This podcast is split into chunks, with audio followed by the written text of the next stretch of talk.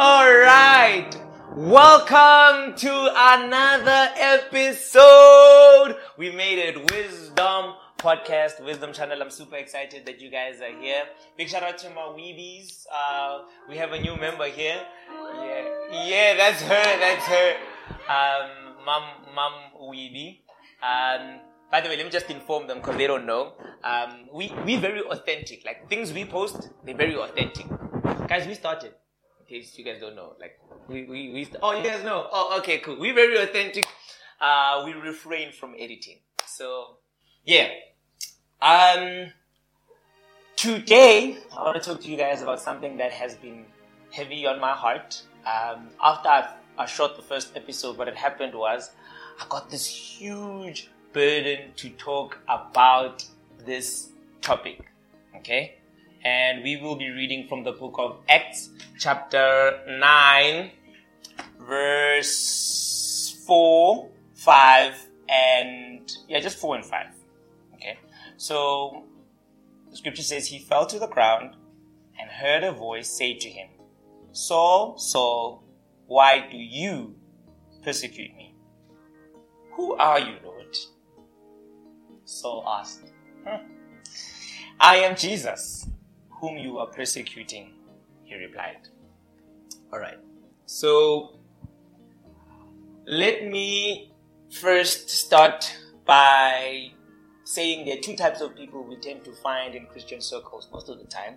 Okay, um, if I don't look at the camera, just know I'm looking at my audience as well. Okay, um, the two type of people we tend to find normally in churches, but I'd say particularly in the Christian space. And the first one, we get them from Genesis 1 verse 26. Okay? These are people who are made in God's image. Okay? And the second group, we find it from a quote by George, I think it's Carlton, if I'm not mistaken. Now, these people, they have made God in their image. Does that make sense? So, instead of God defining them, they define Him. Instead of being used by God, they use God. And here we are found with an individual who was using his religion to push his own agenda, and we see this because of what he was doing. Today I want to talk to you guys about the church. I want to talk to you guys about an, a topic that I feel is so important, and that is the church. I will be talking about this for the next four weeks. And here's my title. Okay? For the four weeks, like the sermon series. God attends church. Ring. God attends church. Now, today's topic, you know how we normally have like fashion police? Today, I want to talk about church police. Okay? People who think they can police the church like Saul. Alright?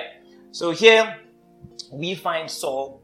At this point, he was still committed to his Jewish religion.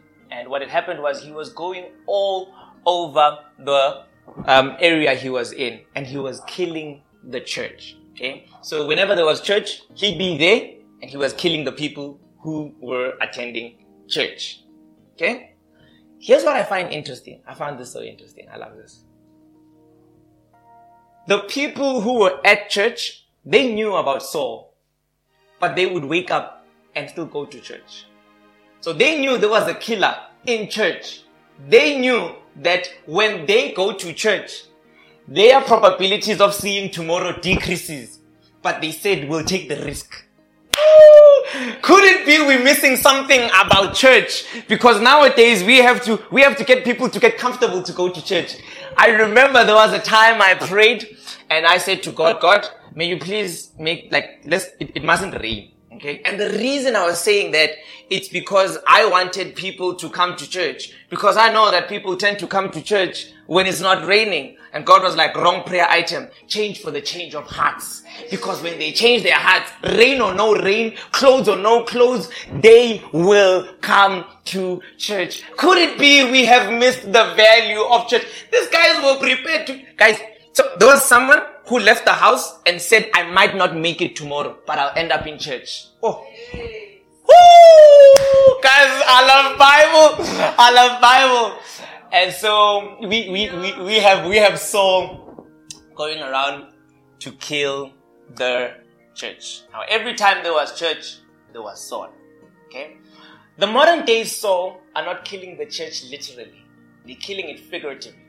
So instead of hearing a prayer item, they're hearing a gossip item. I love my weebies. These guys, my crowd, these are weebies. I love you guys so much. Oh, you guys are giving me that oomph. Like, people are hurting other people in the church. And it's, it's, hmm.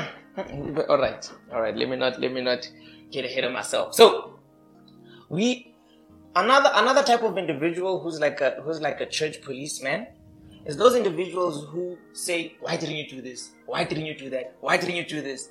And when you ask them, these guys are very critical of church. And when you ask them, they, they thinking they're helping. But if you bring a problem to me with no solution, you are part of the problem. All right. That's a topic for another day. That's a topic for another day. We are finding, hmm, there's a quote in what you call in the world, the secular world.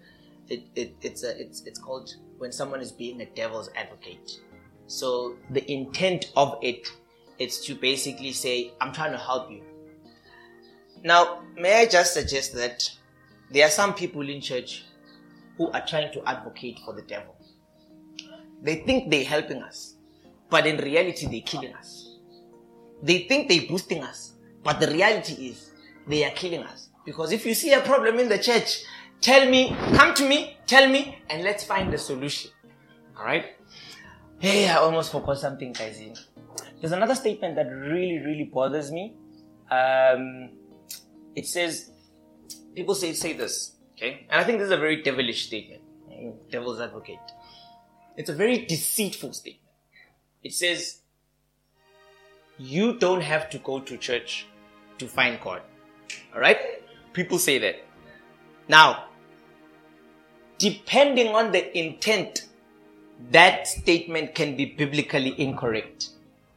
Because yes, we can find God everywhere. He's an omnipresent God, but he has exclusiveness to his manifestations. And this is why he says, when two or three are gathered in my name, I shall be amongst them. So the God we find when there's a two and the three we don't find when you are alone. That, makes sense, right? So there's an exclusiveness we find. Guys, hmm, and in fact, in the next couple of weeks, I'm also show you what exactly should we be expecting when we have gathered so Paul here, he's on a mission. He's about to go kill the church. And what then happens is Jesus decides to intervene and he says that no more. Okay? This is, I'm putting a stop to this. And he gets to Saul. Saul was like, he was moving with his people and then he gets like a, there was a, there was a lighting. Uh-huh. There was lighting that blocked him from continuing with his journey and he he got to a point where he was like still. And jesus spoke to him and he said saul saul why do you persecute me?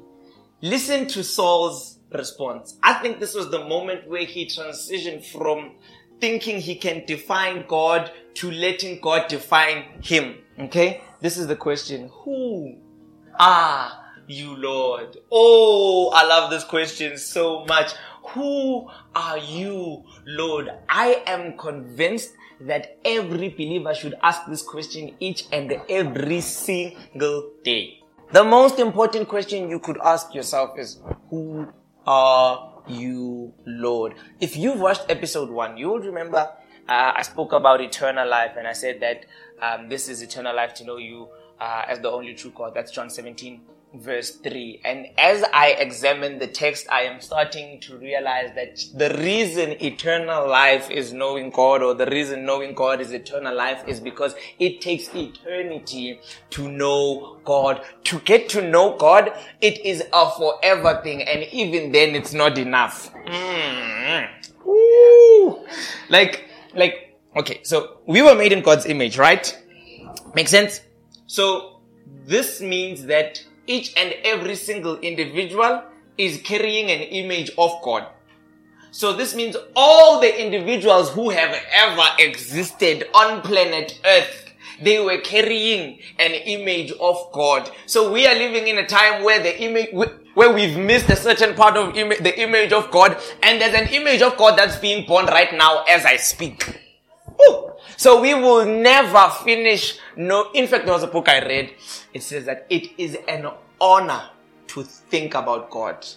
I love that statement. Just to contemplate about who God, it is a privilege. The fact that you can think about God, it is a privilege. Ooh. And not only that, you know, I was teaching my youth. Um, when you read the Bible, when Jesus was on the cross, and he was he was dying and he was running out of breath, and these were the last moments of his life. He was on the cross. He says a prayer point there, which when I read it, I was just like, and then he says, Father, forgive them, for they don't know what they do. They don't know what? They don't know. These men who have spat on you, who have beaten, they don't, they don't know what they, these guys are experts. They knew they were killing him. And here's what I realized. When Jesus was saying they don't know what they're doing, it wasn't because they didn't know what they were doing. It's because they didn't know who they were doing it to. May, may I suggest that we will act in direct proportion to how we know Him. How much you know God determines how confident you are in life. Because once you, you start to notice how big He is, the smaller the problem becomes. Mm. You, hey, all right, all right. Let me let me not get ahead of myself. Stick around for episode next. I don't know what episode will that be. So stick around for episode next in this church series. Right. Let me conclude. Okay. It says, Who are you, Lord? And Jesus says that I am Jesus, the one you are persecuting. I am Jesus. Paul be persecuting the church. But Jesus says, You be persecuting me. And the reason for that is Jesus identifies with the church. When Jesus sees himself, he sees the church, and when he sees the church, he sees himself. So let me just say to the people who are trying to get people out of church, to the people who are saying things like you don't need to go to church to meet Jesus, to the people who have decreased the value of church, how you speak about church determines what you think about Christ. It's that's that's I cannot make it more plain than that. How you speak about the church, what you think about the church, how you react towards the church, it is exactly the same how you would have reacted if you were sitting with Jesus right here. Because when you hurt the church, hurt Jesus. Anyways, so that's the foundation. That's like that's like the foundation. We we we still gonna go deeper. Someone say deeper. Oh, you guys are soft, man. Someone say deeper. Deeper. Oh, yes. All right, cool. So make sure you see me in episode next. I don't know what episode next is. Wisdom Podcast. Peace. Boys.